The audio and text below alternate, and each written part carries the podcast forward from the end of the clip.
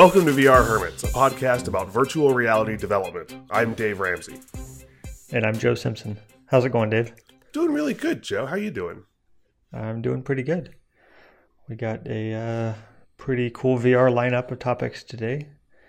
Um, you want to start talking about VR input? Sure. So this is something we kind of touched on last week. I said I was going to be spending a lot of time with uh, user interface, like menus and controller input this week. So that was a big part of my focus. And uh, mixed results. Um, I ended the week with some pretty cool stuff, but it took a lot of steps to get there and just a lot of trying different things. And I'm still not quite where I want to be, but after I explained to you the three different things I tried, at least the three things that were topical anyway, that maybe you can help me figure out how to get to where I want to go. Okay. So, so I'm using the Steam VR asset pack in Unity, and I'm, I've been using up until now. I've been using the Steam VR interaction system. Um, there's a player prefab that's in the core folder of that, and uh, I just made a copy of that and customized it for what I needed, and I've been using that in pretty much both of the projects up until this point. And when I started the first attempt at making a menu, obviously the first thing I wanted to do was be able to toggle the menu on and off with a uh, the men- application menu button. So on the Vive controllers, that's the little button right above the trackpad. I'm not really sure where it's at on the touch controllers on Oculus, but it, there's a, a, button that maps to the same input there. Mm-hmm. And on the Windows controller, it's kind of a little button next to the trackpad and the, underneath the D-pad or underneath the uh, thumbstick. So all three devices have a button that maps to the same input, and I just want to toggle a menu, uh, either a 2D or 3D menu on and off. And that was not easy to do using the interaction toolkit. Um, everything that I've learned about Unity so far tells me that polling for input is probably a waste of time. so I should be using events for that, uh, particularly Unity's, Unity's event system so, you know, I did some Googling around, and of course, the one blog that I ended up on was that Unity 3D College blog that we mentioned a couple weeks ago. Mm-hmm. He's got a pretty good write up of how to use input with Steam VR, but that blog post isn't using the interaction toolkit, it's using the regular Steam VR camera rig. So, after some kind of just Googling around, it pretty much looks like there are two branches you can go down, two roads you can pick when you are working with Steam VR. The first, and the, what seems like what most people are doing, is you ignore the interaction toolkit entirely, since most people don't even realize it's there. there is a prefab in the, uh, you know, up at the same level above that. There's a prefabs folder, and in there, there's a camera rig prefab. You drag that into your scene it's made up of the camera rig and some default controller objects and does some really basic things. It tracks the controllers and then you can um, you can attach a component called the uh, I think Steam VR tracked controller component to those you know left and right hand controllers or whatever they're called. You can attach that component to it and then you can write a class, attach it to that same object, get the component and attach event listeners to that. And that's pretty much, you know, that's a nice, it's not super elegant, but it's a, it's a clean way of only getting those inputs when they're actually being pressed without actually polling them on every frame, right? Which could get kind of annoying. Um, but that same workflow, attaching the track controller component, doesn't work with the hands that are set up in the interaction toolkit or interaction uh, system. So that one, that player prefab, is customized by Valve much much more. It does a lot more. It's got it's built in such a way that you drag kind of behaviors into the scene, like the teleportation ability. You drag in a teleportation prefab, and the hands just inherit the ability to be able to teleport. Same thing if it detects objects that are interactable, it can just interact with them. What they didn't account for is actually allowing you to uh, get your own button input from those controllers when you're using that. And the only way to do that that I've found is actually just to use the the base classes that the event systems are looking at and go out and actually poll by frame and get those buttons that way. But it's obviously not an ideal way of doing that. So I have both working. I've got some different versions in the same sandbox scene, and I, I can get both of them working. Um, as far as the menu goes, obviously I don't have interaction on the camera prefab because I would have to code all that myself, and none of the components in the interaction system are really compatible with the other system. So it's kind of like I have to pick which direction do I want to go? Do I want to start from scratch but have really good input, or do I want to start with almost everything I need and then code my own input? Um, and I spent some time kind of going back and forth with those, talked to some other developers. Everybody was kind of having the same issue. And then uh, I, I tried a couple other things throughout the week. I took a look at something called Newton VR, um, which is an abstraction layer for Steam VR and the Oculus Dev Kit. And it was okay, but wasn't quite what I was looking for. And then at some point, I tried the Vive Input uh, plugin, or Vive Input Utility, I think it's called. So this is made by Vive, not Valve, but uh, HTC. and uh, they made a little abstraction layer that surprisingly despite the fact that it has Vive in the name, it also supports Oculus and Daydream and a couple other controllers. And it's not documented, but it's also working now with the Windows mixed reality controllers. So neat. Um, the first time I tried that early in the week, it wasn't working with the with the Windows mixed reality stuff. Like the camera pre- prefab was all messed up, but they released an update on Friday that seemed to fix all those issues. So I've been using that since Saturday late morning, which was it was great to get that up and running, but it would have been nice if I had found it three days earlier before I spent three days trying to make my own stuff. Right. Um, but uh, so the Vive input utility, it's got a really nice, some really nice examples of how to just working with Unity's event system, get these inputs from the controllers and work on them accordingly, and they even give you some sample classes that you can use or, or duplicate and and modify. So that's what I've done so far. And they do give you some basic interaction stuff. I don't know if I would actually ship it. I'd probably want to just replace it. Um, but they do give you ways to be able to pick up objects and teleport around the scene, things like that. Their teleportation thing was both really cool and need to work.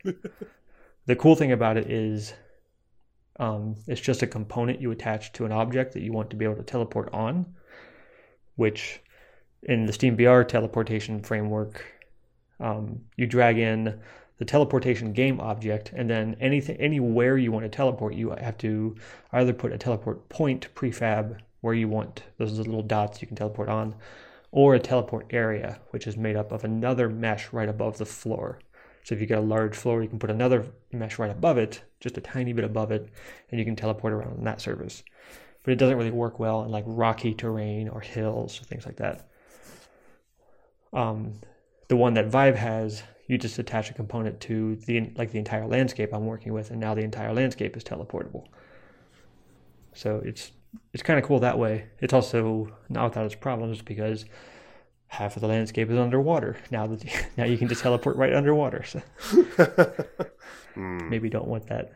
There are other approaches out there like teleporting using navigation meshes, and you could kind of calculate the navigation mesh based on where the water is. So that may be somewhere to go in the future. But yeah, that was a Perfect. lot of talking. Teleport underwater, just make them drown. yeah, or just uh, fall through the world. Yeah, at some point, I, I'm gonna make a scene. Like people are gonna escape these islands somehow if I give them enough navigation. So I, I do want to put a very long stack of turtles underneath the world, just to validate some claims. See, you go turtles all the way down, and I go Discworld. Yeah. That it's underneath the world is four giant elephants who are all standing on the back of one single humongous turtle. Mm-hmm. The funny thing about the turtles all the way down thing is that everybody says it's from a different person. It's one of those things that people attribute to like half a dozen people, and I know it. I mean, I don't know that this is true, but I know it as a, a William James anecdote. I heard it from a philosopher on YouTube that he was giving a public seminar on William James and told this anecdote.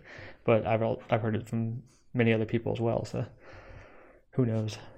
I'm sure there's a version somewhere where Socrates said it, but he stole it from somebody else. So yeah, yeah, who knows at this point? So yeah, that's a lot of work to just get the the application button up and running, and uh, like I say, it's working now. Um, so the next step was to actually, I guess, before I stop that, do you have any questions about inputs so far?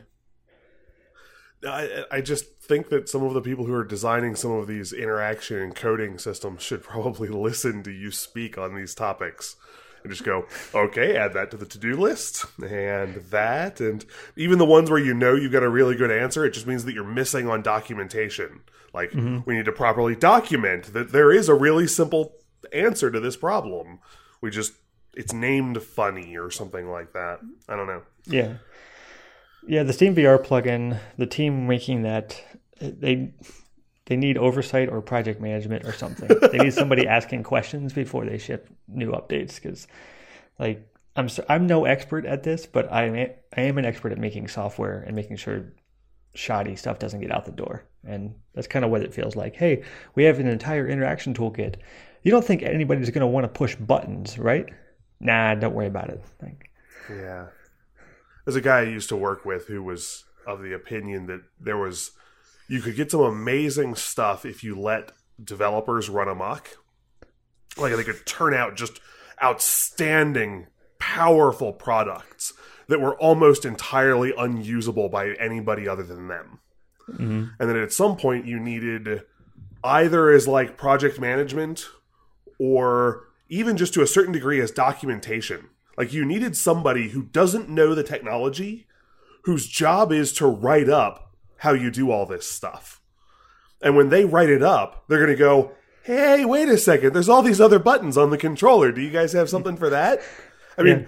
the answer can be it will come later, but somebody's got to ask the question. Yeah, and the the Vive input utility, I this is just speculation on my part, but I have the feeling just based on the forums that I read on Viveport I, I get the sense that so many people were not getting a response from Valve on their forums that they started going to Viveport and asking HTC for help. And at some point, some project manager in HTC noticed enough of these complaints to say, well, if Valve's not going to do anything about it, we may as well make something to like reduce these numbers of identical tickets because I right. think they were getting bombarded with so many people with the same question.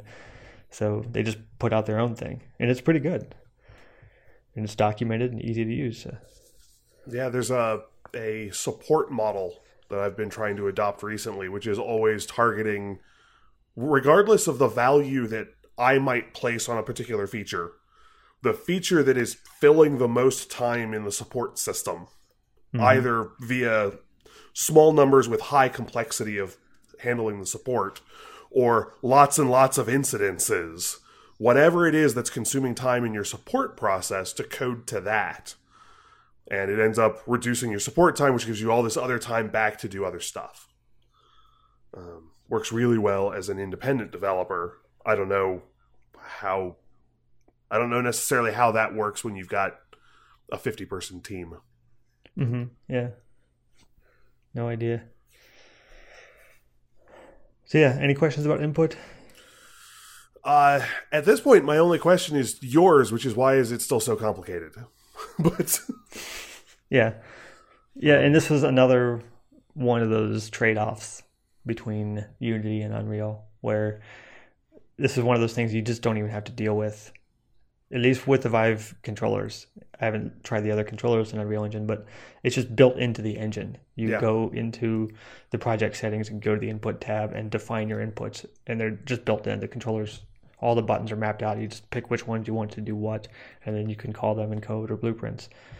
So it just feels just like another one of those trade offs. Like you get this, but you have to deal with blueprints, or you get to deal with blueprints depending on. Congratulations. Yeah. But overall, I think I'll, I'll definitely stick with Unity for ease of use. But it's just one of those things like having known a better way, it just kind of bugs me that it's this complicated. So the other area that I wanted to talk about is uh, VR menus. And we've talked about this a little bit the last couple of weeks. I initially wanted to not do VR menus. I wanted to do 3D interactive objects as menus and just kind of get away from the entire user interface paradigm. Mm-hmm. Um, but then I thought about how convenient it is for some apps to be able to set up the settings with a mouse and keyboard before putting the headset on. So I wanted to kind of keep that as well. So I decided to go back to working with menus. And uh, I built a pretty simple menu system. It's definitely a placeholder to be replaced by something else. Um, for nothing else, it's completely flat, and I really want to do one of those curved UIs. Um, but right now, I'm just using the stock Unity canvas, and I've got you know 12 buttons and some images attached to them. So I'm using the button component. I swapped out the image component, which is made for sprites, with the raw image component, which you can put any texture in.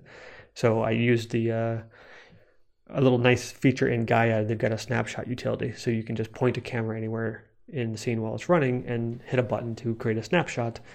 And uh, I just found some nice views of the three scenes that I've got in the project and made some snapshots and then used those for the images in the navigation.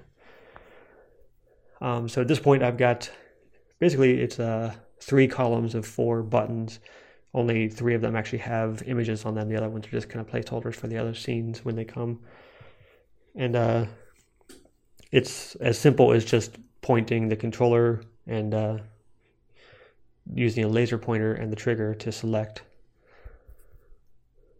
and uh, so it's it's simple in result. I'm using that in conjunction with the Vive input laser pointer. So they've got a nice little laser pointer um, that worked pretty well.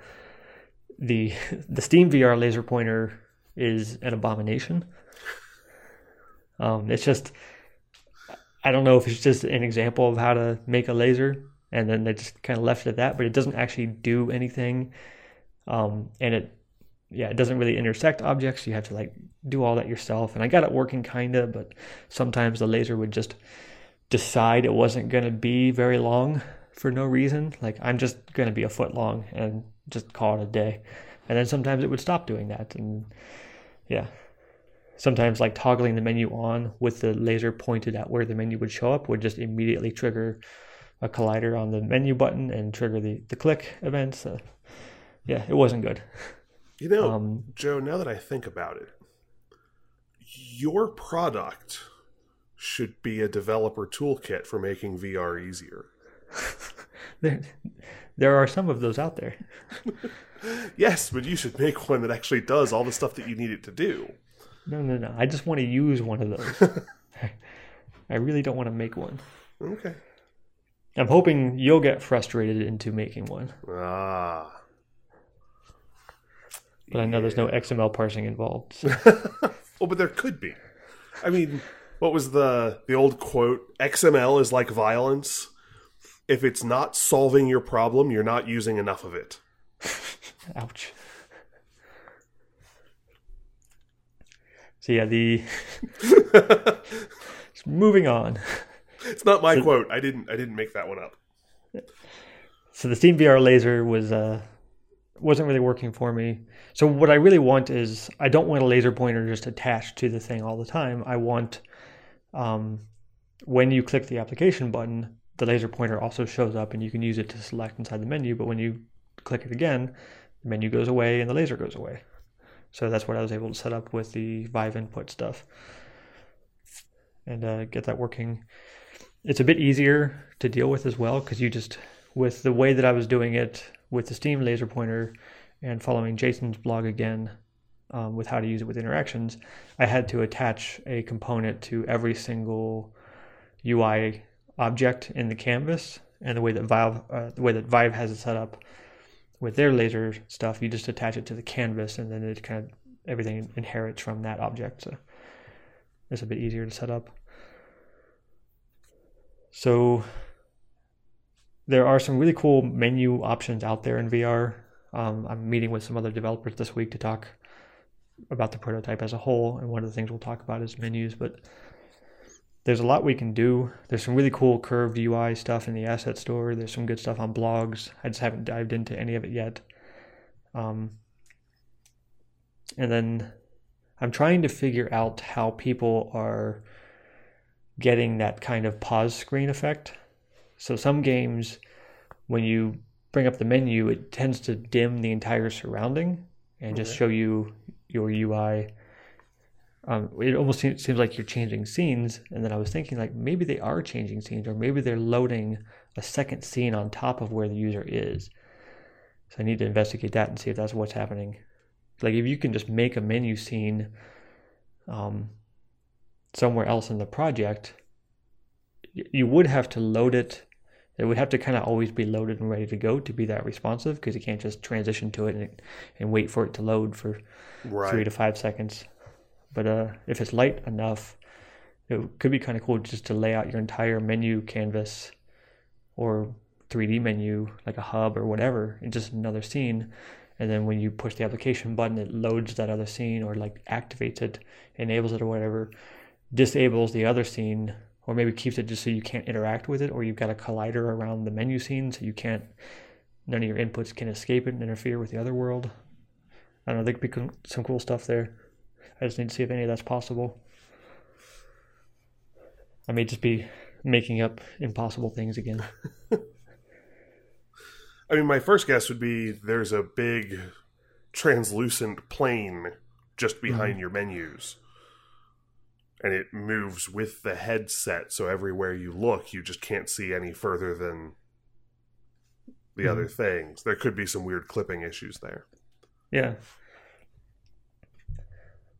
One of the things I want to do with my menu is just attach a collider to it that's just big enough, like it spawns like a meter in front of the user, and they can just use a laser pointer to select things.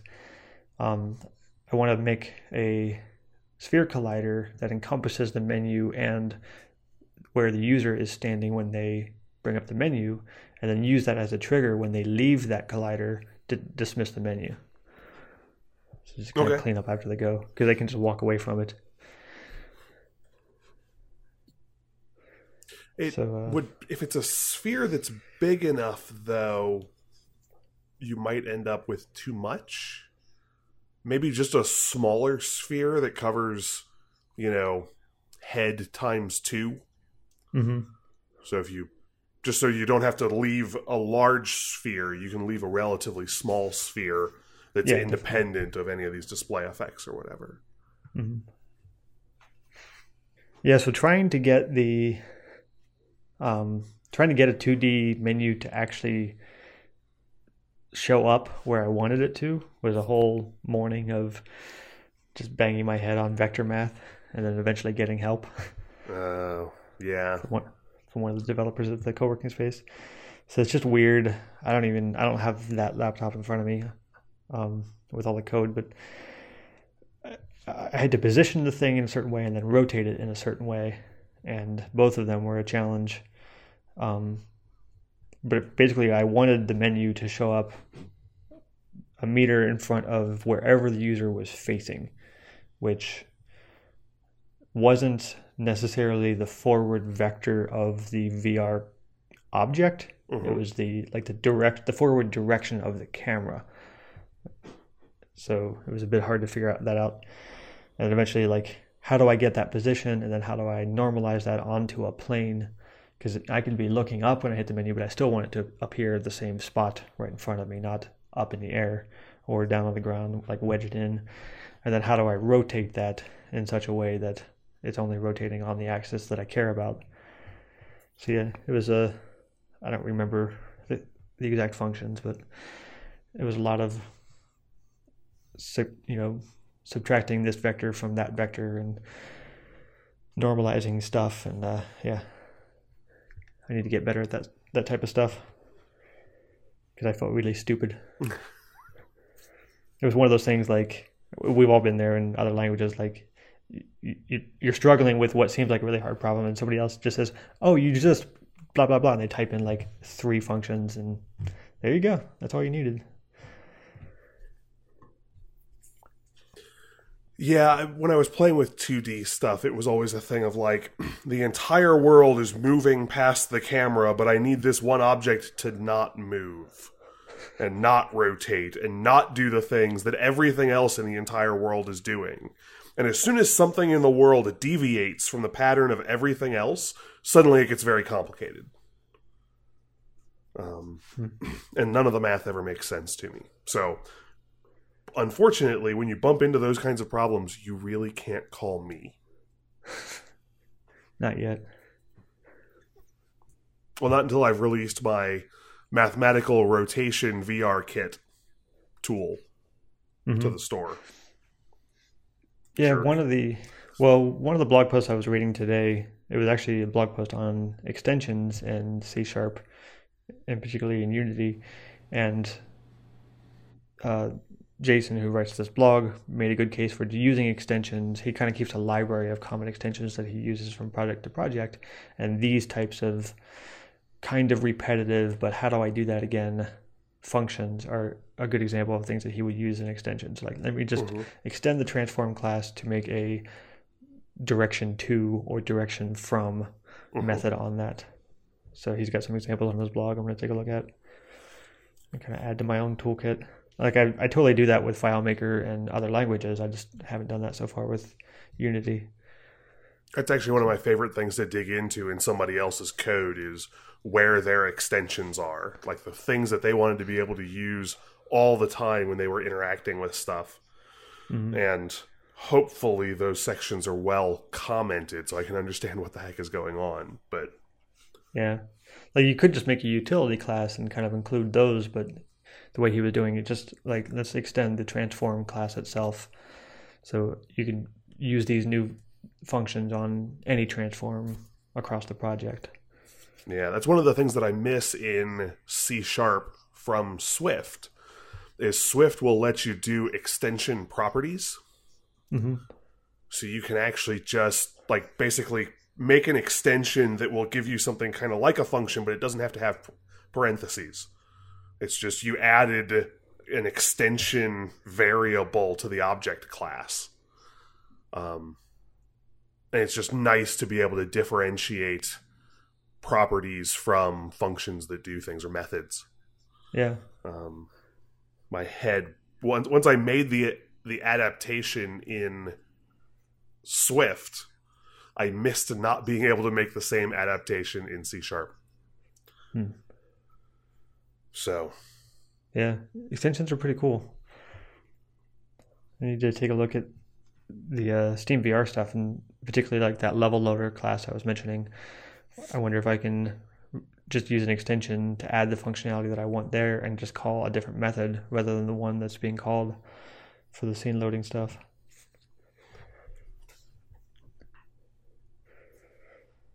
So I wanted to talk a little bit about events mm-hmm. and why words hurt me. Okay.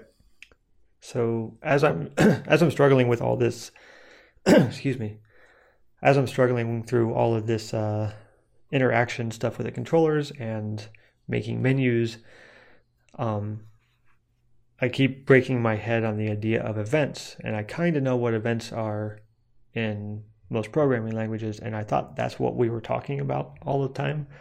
But I keep seeing these other things in the Unity inspector called event systems that are attached to game objects, and I'm like, what what is this thing? What are you doing here? And then there's these events here where I drag in a game object and specify a function and a value based on like an on click event. And then I can make an event object, like a public variable event object, and show that in the inspector and populate that. Like this one word is being used too many ways. And I'm confused now. so, uh, you know, I I kind of know what events are in C sharp. I was hoping to get more of a an explanation from you since you've worked with them more than I have. But uh, from what I can understand about the C sharp events, you make a class, you make a delegate to the class, and then you, you define an event to it. And the event is basically, for lack of a better term, like a queue of things. You can add things to the queue or the list of objects that are listening to it. So we can go away to another class. We can reference the other class that has the events built, built in, and then we can make a listener to it, and we add our listener to that queue. And the way that you just use the uh, the plus equal operators to add that on to that list, and then your class is now listening for that event. So it seems like it's just like subscribing to it is probably a better word than listening. Mm-hmm. Um, uh, different systems will use both of those words. Yeah. So I, I kind of understand that concept, but I was getting tripped up by seeing that in code and then also seeing the Unity events in the inspector and those not being the same thing. Like this code didn't create that event. Where did that come from? Um, I realized like there's this whole other system called the event system in Unity that came out to like version 4.6 or thereabouts, um, where Unity introduced all the stuff for the new GUI tools and brought the event system with it. And it's just a whole different thing and it's kind of confusing. So, and the confusing thing is I'm using both of these things for the, the Steam VR menu system and input system. So I'm using the C sharp events actually get the input from the controller, and I'm using the Unity events to initiate um, on those events to initiate when to like activate the game objects that are doing the level loading. So the and this is just confusing, and I need to find a better way to do this. But currently, I'm using that Steam VR load level component, which is a pretty cool way of doing things because it doesn't slam the brakes on your game. It can load asynchronously and it can throw you into a compositor view where you can still feel like you're in VR and still have some positional movement, but you're just in a holding zone.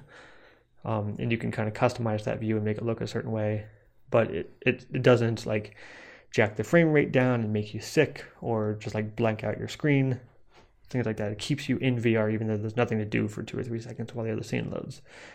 And uh, the only way that i found well the the lazy way that i have found to use those is uh, they have got a little checkbox at the bottom of the component that just says activate on enable. So i just disable the game object and then use an event later on in the menu. So on my little menu button, there is an on-click event, and then I drag my my load level component or load level game object into that, and then specify the game object, and then down to the uh, set active bool and set that to true. So when you click, you activate that, and then the scene transition takes place. So it's it's a sloppy way of doing that. Um, it's it mainly sloppy because I haven't found a way to actually call that load level class in code and just set the names of the levels I want to load dynamically. So I actually just have three different load level components for each scene. Mm-hmm. It's just a string you type in. So I need to kind of see if I can extend that or call that via script and just have one of those rather than 12 eventually. um, so, yeah, it's weird stuff. So over time, I have developed in my head a useful abstraction for the way that event systems work. And it is not necessarily an accurate abstraction or capture all the variation of the details of how the system works. But so far it hasn't really led me wrong. So until I bump into a system that works substantively differently, I can continue to use the abstraction, and event systems are pretty easy to understand. Um, and basically, it's just there's a pool somewhere that events are periodically thrown into, and then they kind of disappear kind of a timeout sort of thing. They just pop up as like a little little firework going off. And so you have things that launch fireworks and things that watch for particular colors of fireworks. hmm And so it doesn't really matter what the emitter is, and it doesn't really matter what the listener is, but they can each be watching for these things. And then you can also have the ability to have multiple thing, one emitter that emits a particular signal, but multiple listeners that will all listen for that particular firework and respond in different ways, but basically at the same time. Or Yeah. multiple emitters that can kick out the same signal and a single listener that's just listening for anybody who spits out that particular signal Mm. and just kind of throwing away the implementation details in my head. I, I throw away what the object structures look like and queues and all this kind of stuff. And just kind of go, you got a set of listeners and you got a set of emitters, and then there's signals that appear. And you can make an emitter that generates a signal that nobody's listening for, and that's okay. It's okay. Mhm. Or you can have a listener that's listening for a signal that's never going to happen. That's also okay. Um, That's the story of my life. so, but it, when those things connect, you can pass a, a signal across them. And in my head, this is the one that will probably be more contentious. In general, in my head, I think of these event systems primarily as cheats. hmm and they are cheats for when you don't know what the path is that's going to connect these two objects. You don't Yeah. you, you don't know like how to get from point A to point B because if you could, you could just have A tell B to do something. That's what you would do. Yeah. Um, but at some point, the path from A to B goes through 37 other objects. And maybe some of those objects are being created and deleted, and so the path between them is constantly changing. And past a particular point, you just kind of have to say, listen, the right move here is to move up an abstraction layer and just fire off a firework and let everybody else respond. Let, let the people who care notice and then I don't have to worry about what's in between those two spots. Now, granted, so you could theoretically use an event system to replace all variable passing, all function calls could be done this way. Don't Where- do that. And not correct. And that's why I kind of think of it as a cheat. It's like it's one of those things that I don't want to use except when it's really the only answer. Like if I can connect A to B directly, just call the function. Just just call the method and be done with it. Um now in your case with the things that you're dealing with, they've used this as a way to loosely couple components. So we've got a thing, and you don't really need to worry about what the thing is, how it works, what its implementation details are, what its object structure is, any of that. We got a thing. Mhm. And the only part that you have to care about is that periodically the thing will generate one of three messages. And should you care about one of those three messages, you should make your own object that listens for one of those three messages. But you don't have to care about where the thing is or where it exists or where these things are tightly or loosely coupled. Nope. Just listen for the cue. Li- Listen for the firework to go off. And if that goes off, respond. That's that's it. Um now the cool part is there's tons of data you can put in those fireworks and those signal passings can carry entire class structures of data content basically as a payload for this message. And you can catch all sorts of cool stuff that way. Yeah. but as a general rule of thumb it's not where my brain goes first for solving any problem. I'll always look for a more direct communication path. Can i intelligently connect these two things? And actually unity is really nice about that. There's some really cool stuff in unity for either pre-making those connections when you're setting up the scene or loosely generating those connections or, or, or making those connections explicitly at runtime Mhm. by crawling the structure and finding the things that you care about and then storing a reference to those objects in a way that's easier in Unity than most of the other environments I've ever worked in. Um, but so yeah, so there's different tools that will then either set themselves up as listeners or emitters for those messages. So in theory, somebody could make a tool, you know, uh, let's say it's a logging system. And the logging system is just listening for a signal, and you just start spitting stuff into a queue from anywhere in your project. And this logging system will catch them out of the air, log them to an external text file or something like that, and move on. Mhm. Yeah. and so you never have to actually like draw a line to the logging system you just drop the object into the thing and done just there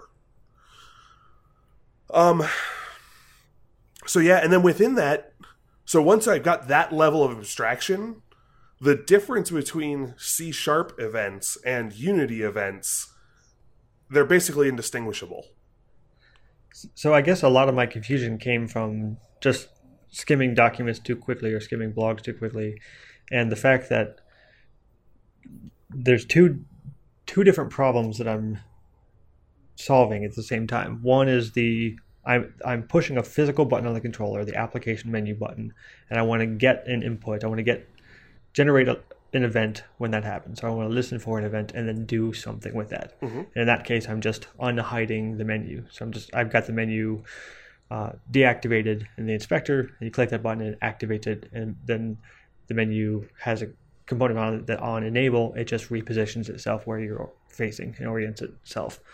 So that's the first one. Listen for this event. Listen for this physical button. Then the other one with the laser pointer, we're actually like fudging a fake input event. So usually with Unity's UI stuff, it listens for events with that event system. It listens for events using Unity events. It listens for mouse and keyboard and gamepad events. It's set up all of those to do natively. The Vive controllers are not part of that schema. Mhm. So with a laser pointer, we're like making up a laser pointer that can fake an event, fake a mouse click on the UI, send that to the Unity event system that's attached to the UI button game object, and then call call another uh, a game object. And that does call a game object. It, it doesn't call another script. It calls like a property and a component. So you feed in a game object of some kind, and then it gives you a drop down of all the components on that that have things you can call on them. It's like those two very different ways of doing essentially the same thing were really confusing me. I understand it now after talking about it today, and yeah, it's just a. Un, uh, it was unpleasant to say the least. Yeah, so it's um, I'm I'm reminded of uh, what was it, Hitchhiker's Guide to the Galaxy, where they're explaining the restaurant at the end of the universe and the way all of this works, and he's kind of making this diagram on the table using salt shakers and people's dinner plates and wine glasses. It's like so this, so everything that I've just described is completely wrong in every detail, but it's kind of helpful. Mhm. That's that's how I feel about the event systems. Like I've Yeah. I've I've wrapped them up in a pretty little picture in my head, and as long as I only interact with the picture, the event systems work perfectly. Yeah. And now that I've struggled with them for a couple of days, I know how to use them. It'll be another thing in my toolkit, and I won't forget. so, Ah, yes, the burned hand teaches best. yes, definitely. Well, I'm just full of the lovely little quotes today, aren't I? I should Yeah, stop doing that. Or do it more, one or the other, something like that. We'll make a quote episode. Just you saying semi profound things. Other people's semi profound things. Mm-hmm. Yeah. So that's enough business. Let's talk about VR. what have you uh, been doing in VR lately? Um, Actually, be- before you answer that question, I do want to apologize to the listener for derailing Dave. So you may notice Dave hasn't had a lot of VR development to talk about. It's because he's become utterly obsessed with uh, graph database theory, and uh, that's kind of my fault for sending him a link to a YouTube video that I thought was interesting. yeah, that ended up being a very, very, very deep rabbit hole. Um, Yeah, it just it just so happens that this particular graph theory database technology would suit Dave's business application very very well, which is convenient because he was thinking about rebuilding some of it. So. Yeah. Hey, you know, before you do that, before you pick a database, check this out. hey, here's an interesting new, relatively cutting edge uh, database concept. Mhm. What do you think? And I started digging, and then I started digging, and that you know, I'm I'm halfway to China by now. Yeah. I'll, I'll post a link to that in the show notes because it is a pretty good watch. if you care about things like databases, it's very, very interesting. If you don't care about databases, the guy's got a really cool presentation style. You, you mm-hmm. should check that out because he's a really good presenter. But aside from that, you won't find it very interesting. I was told there'd be no math. All right, let's talk about some VR games. What have you been playing or showing other people? Yeah, so my parents were coming up and coming into town. Um, Nice. They live, you know, 120 miles away. So they don't end up at my house very often. Most of the time, I end up over at their or down at their place. And um, as part of coming up and visiting, my father said, "Hey, I want to see some more VR stuff." Okay, cool. Let's do some of that. And so I spent some time if I'm really going to be doing a big tour, I want to sit down with the software that I want to show people beforehand. And A, make sure it's all updated. And B, make sure I can make it all work. And I've actually been having difficulty recently getting the TPCast functioning properly. Uh oh. And I think I figured out what the problem was now. But the last time I tried taking somebody through VR, it cost me about an hour and a half before they showed up, beating the thing around. And even then, I finally fixed it, but didn't know what I had fixed. Mm, yeah. So that was better, but it only gave me a couple of clues that ended up bearing fruit later. So here's the trick. Uh, if you recall what I was mentioning with the TPCast before, if you when you want to use the TPCast, you have to first bring up a TPCast app and tell it to connect to the headset. And then once it's done, then you can really go into Steam and start loading stuff. Now, because I was concerned about that connection there, the next thing that I would bring up is the Steam VR little control panel thing that shows up in the lower right hand corner, the little mm-hmm. green lines, and tells you what's working. And it'll then light up and tell you that everything's there and everything's happy. And I'm like, awesome, that's happy. Now I'll go load a game. And I would load a game, and none of the video would stream to the to the goggles. Hmm. Now I could look on the screen, and the screen is noticing where the headset is pointed. So the headset's working. I'm just not getting the video into the goggles. And I'm rebooting and updating stuff and messing with things, and absolutely nothing is working. And one time I did things in a slightly different order, and it started working. So here's the trick don't load the little VR control panel for Steam VR. Make the TPCast do its connection thing, then go into Steam and start a game. Let the game tell Steam VR to make the connection to the headset. And when you do that, works great every time. Hmm. But the difference between those two things that I had thought was a minor one of order Yeah. Turned out to be absolutely critical. Yeah, because the way I always do it is I start the Steam VR app, put the headset on, go into the Steam VR home, and pick a game. I don't ever pick it out of the Steam app. Okay. So that would be like if, if I were to get a TPCast right now and not have had this conversation, I would think this is totally broken. Well, maybe not because when you maybe when you connect the thing and then start the Steam Home, hmm that's probably going to qualify as running an app.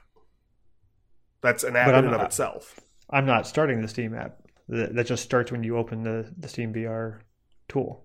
Oh, okay, yeah. Then yes, that might cause a problem. Um so yeah, I've also been having a problem where my so I'd gotten in the habit when I was running around in Steam of okay, I've played this for a while, I want to play something else, and I won't ever actually quit the game I'm playing. I'll just go to another game. And that worked for quite a while, and now for whatever reason that doesn't work anymore. If I go and try and launch a second game, it'll sit there and blink like it's trying to launch the second game, but the first game will never quit. And I'm hosed. Like the only way to fix that is literally to quit Steam Yeah. and start over. So I fixed that one or found the path around that one as well, which was when you're done with a game, exit that game, then go do the next game. No, sometimes even that doesn't work. Sometimes these games just freeze anyway. Well, I, I still have that because I always exit games, and sometimes the game just fails to exit properly. Yeah. and uh, it, it will even throw a it'll throw an error dialog on the desktop, but it will be behind all other windows, so it won't even come to the forefront. So if you've got like the, the viewport window and the Steam window and mm-hmm. the Steam VR window, maybe a browser open, it'll be behind all of those things. Mine will show that dialogue in front, but it only shows it on the desktop. It doesn't provide any message into the headset. So unless I actually go back into the Steam control panel and say, okay, now show me the desktop, that's the only way I can see that. And usually I end up noticing it when I'm like, nothing's loading, and I take the headset off and look at the screen on the computer. Hmm. Because I'm just, I'm not used to bringing up the computer desktop in VR. It's just not a pattern for me. Yeah. So anyway, it was it was a bunch of painful crap that in the end I found paths around all of them. Um and so now I'm back to being happy again, but it was kind of unhappy with my recent VR experiences for a while. But uh yeah, hopped in and I found a whole extra two panels of brushes and things in uh, Tilt Brush. Um, it I had a lot of fun painting with a really wide brush using the duct tape brush Mm, cool. that makes really wide, thin paint strokes that just look neat as like a ribbon going through space. It's a lot of fun running around with those. Um, have you have you found a way? This is a friend asked me this today. Have you found a way when you're drawing something to like be able to start with a very thin ribbon of material and then widen it as you draw and then kind of reduce it down again? Have you seen anything like that?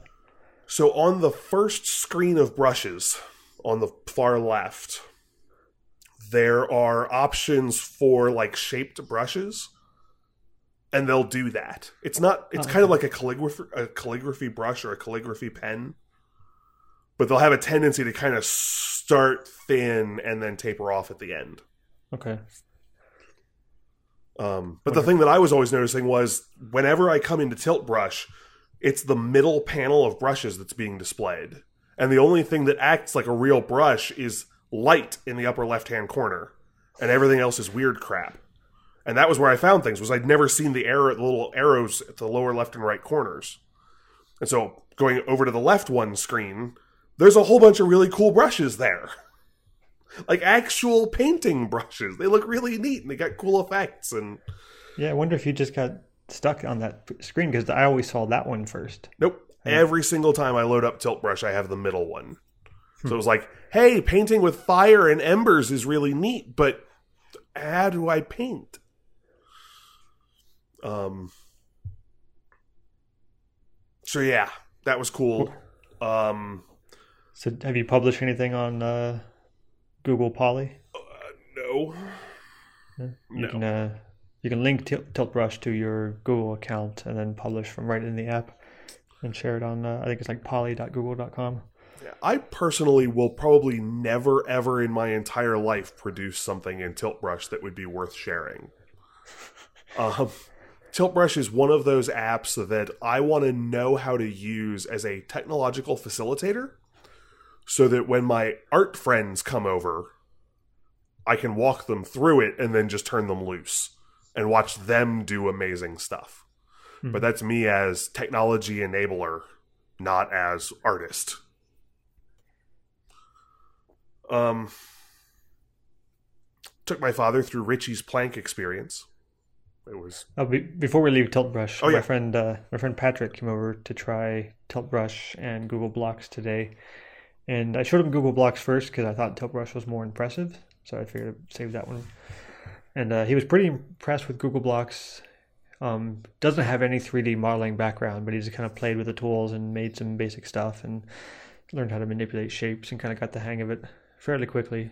Didn't make anything that resembled anything at all, but you know, just kind of like playing with clay. Mhm. Um, and then in Tilt Brush, he was way more impressed by that and just spent like two or three minutes figuring out what the tools do, and then like, okay, I've got an idea, leave me alone. and like, I just went out to the living room and did some reading for a while. And he spent like an hour and a half. I think it was closer to an hour and forty five minutes, just like uninterrupted, in the zone, making stuff in Tilt Brush. And I'll share a link to what he made because I published it. He published it on my Poly account. But it's just like this. Uh, he made four or five different things, but he only saved one of them in that time. Um, but it's a it's like the Earth and then there's a large wormhole opening up and a bunch of energy coming out and like swallowing the earth and he calls it the last thing they saw it's kind of cool sold i want to see yeah.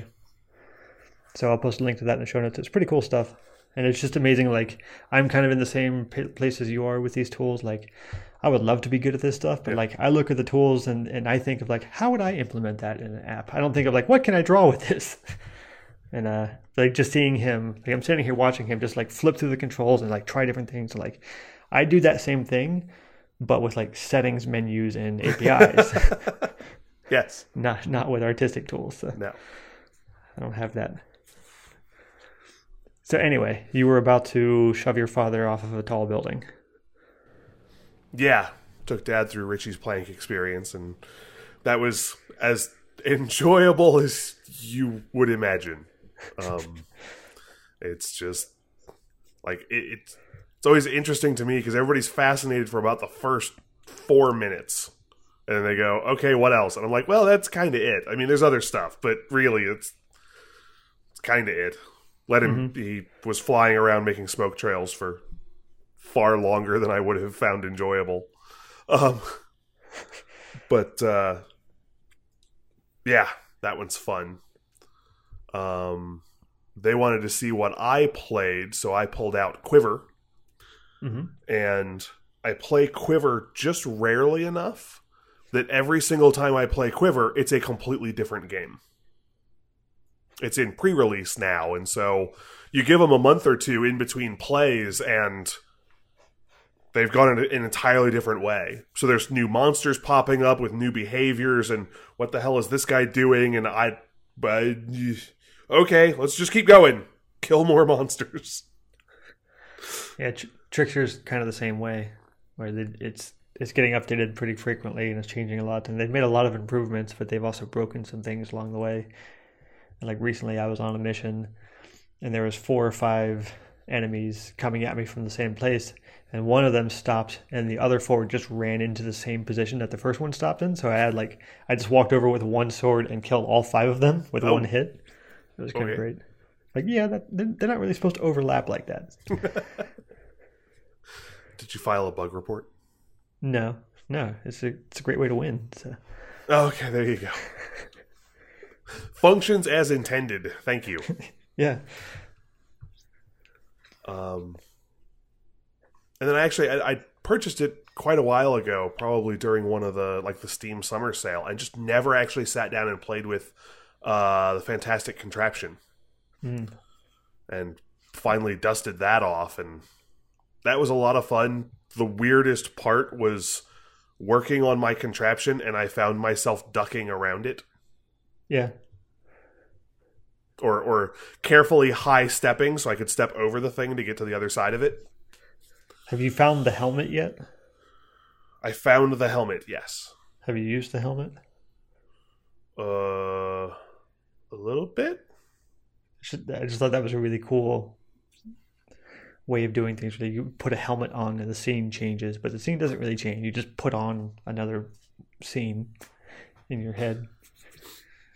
I was kind sweet. of disturbed that the way you move the little cat palette around was by grabbing its butthole. No, you don't have to grab its butt. You can grab it anywhere. Oh, every other place I grabbed it, it wasn't moving. but grabbing the butthole worked. You can also just, I think, pull the trigger and it comes to comes toward you. It was like a double click on the trigger made it come towards you. I think. Yeah, it does. It does fart when it arrives, though. That like, too. Yes, the cat was was a little disturbing. Um, of course, if you don't have to grab it by the butthole to move it around, then I guess I was just accidentally making it more disturbing. But the cat was pretty disturbing. nice.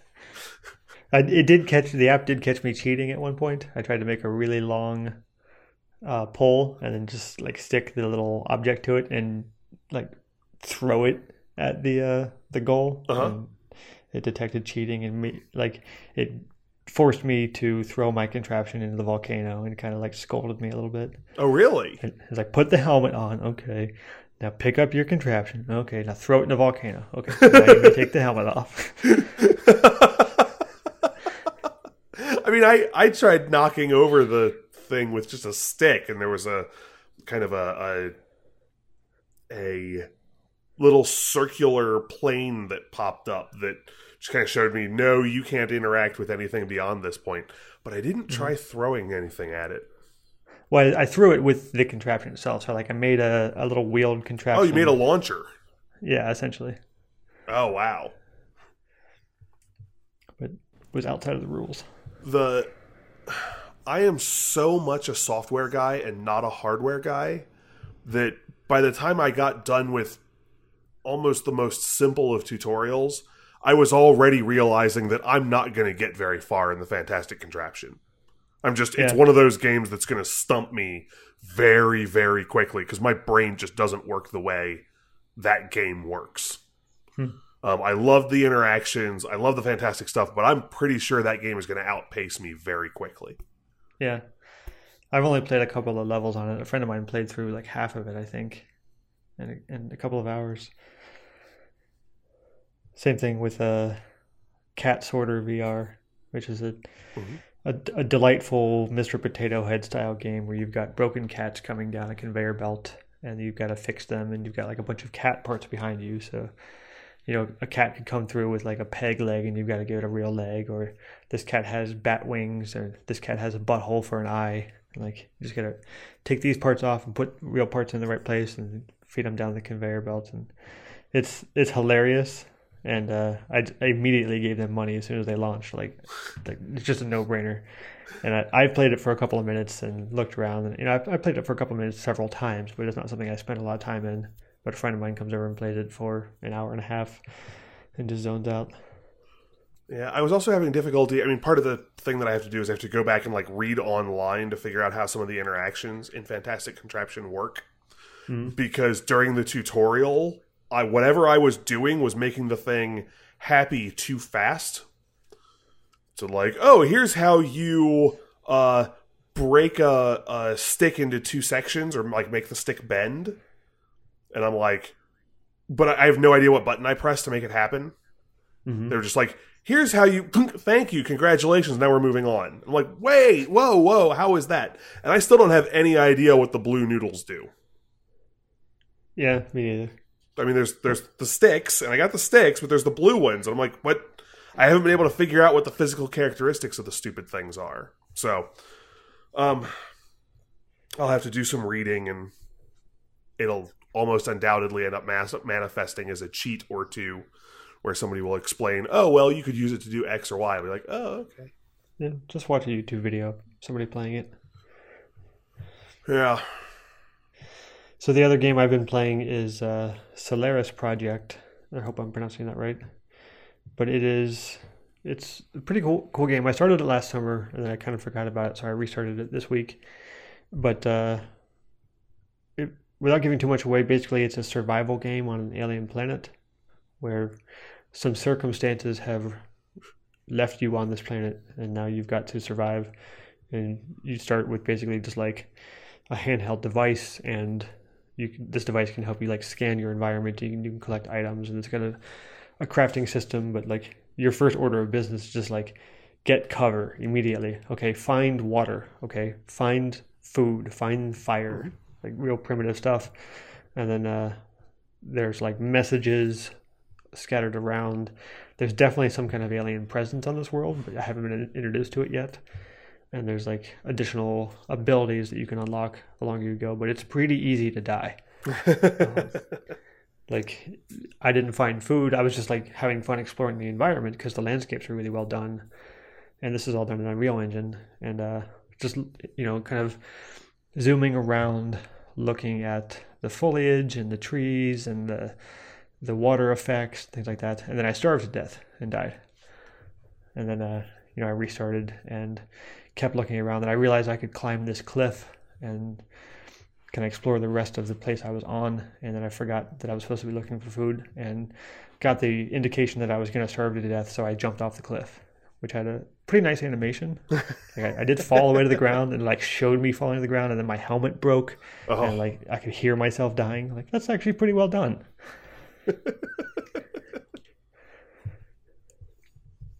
so yeah, fun game. It may be that uh, that kind of you know go to game for VR that I have for a while. Since I've been looking for something like that the last couple of weeks. So, well, that's all I have for this week. Okay. Anything else from you? Mm, nope. Not unless you want to talk about graph databases for a couple hours. That's another podcast. That's our show for today. You can follow us on Twitter. I'm VR Hermit underscore Dave. And I'm VR Hermit underscore Joe. If you get a chance, please like us in your podcast player of choice or leave a review on iTunes and uh, tell your friends about us. Thanks for listening.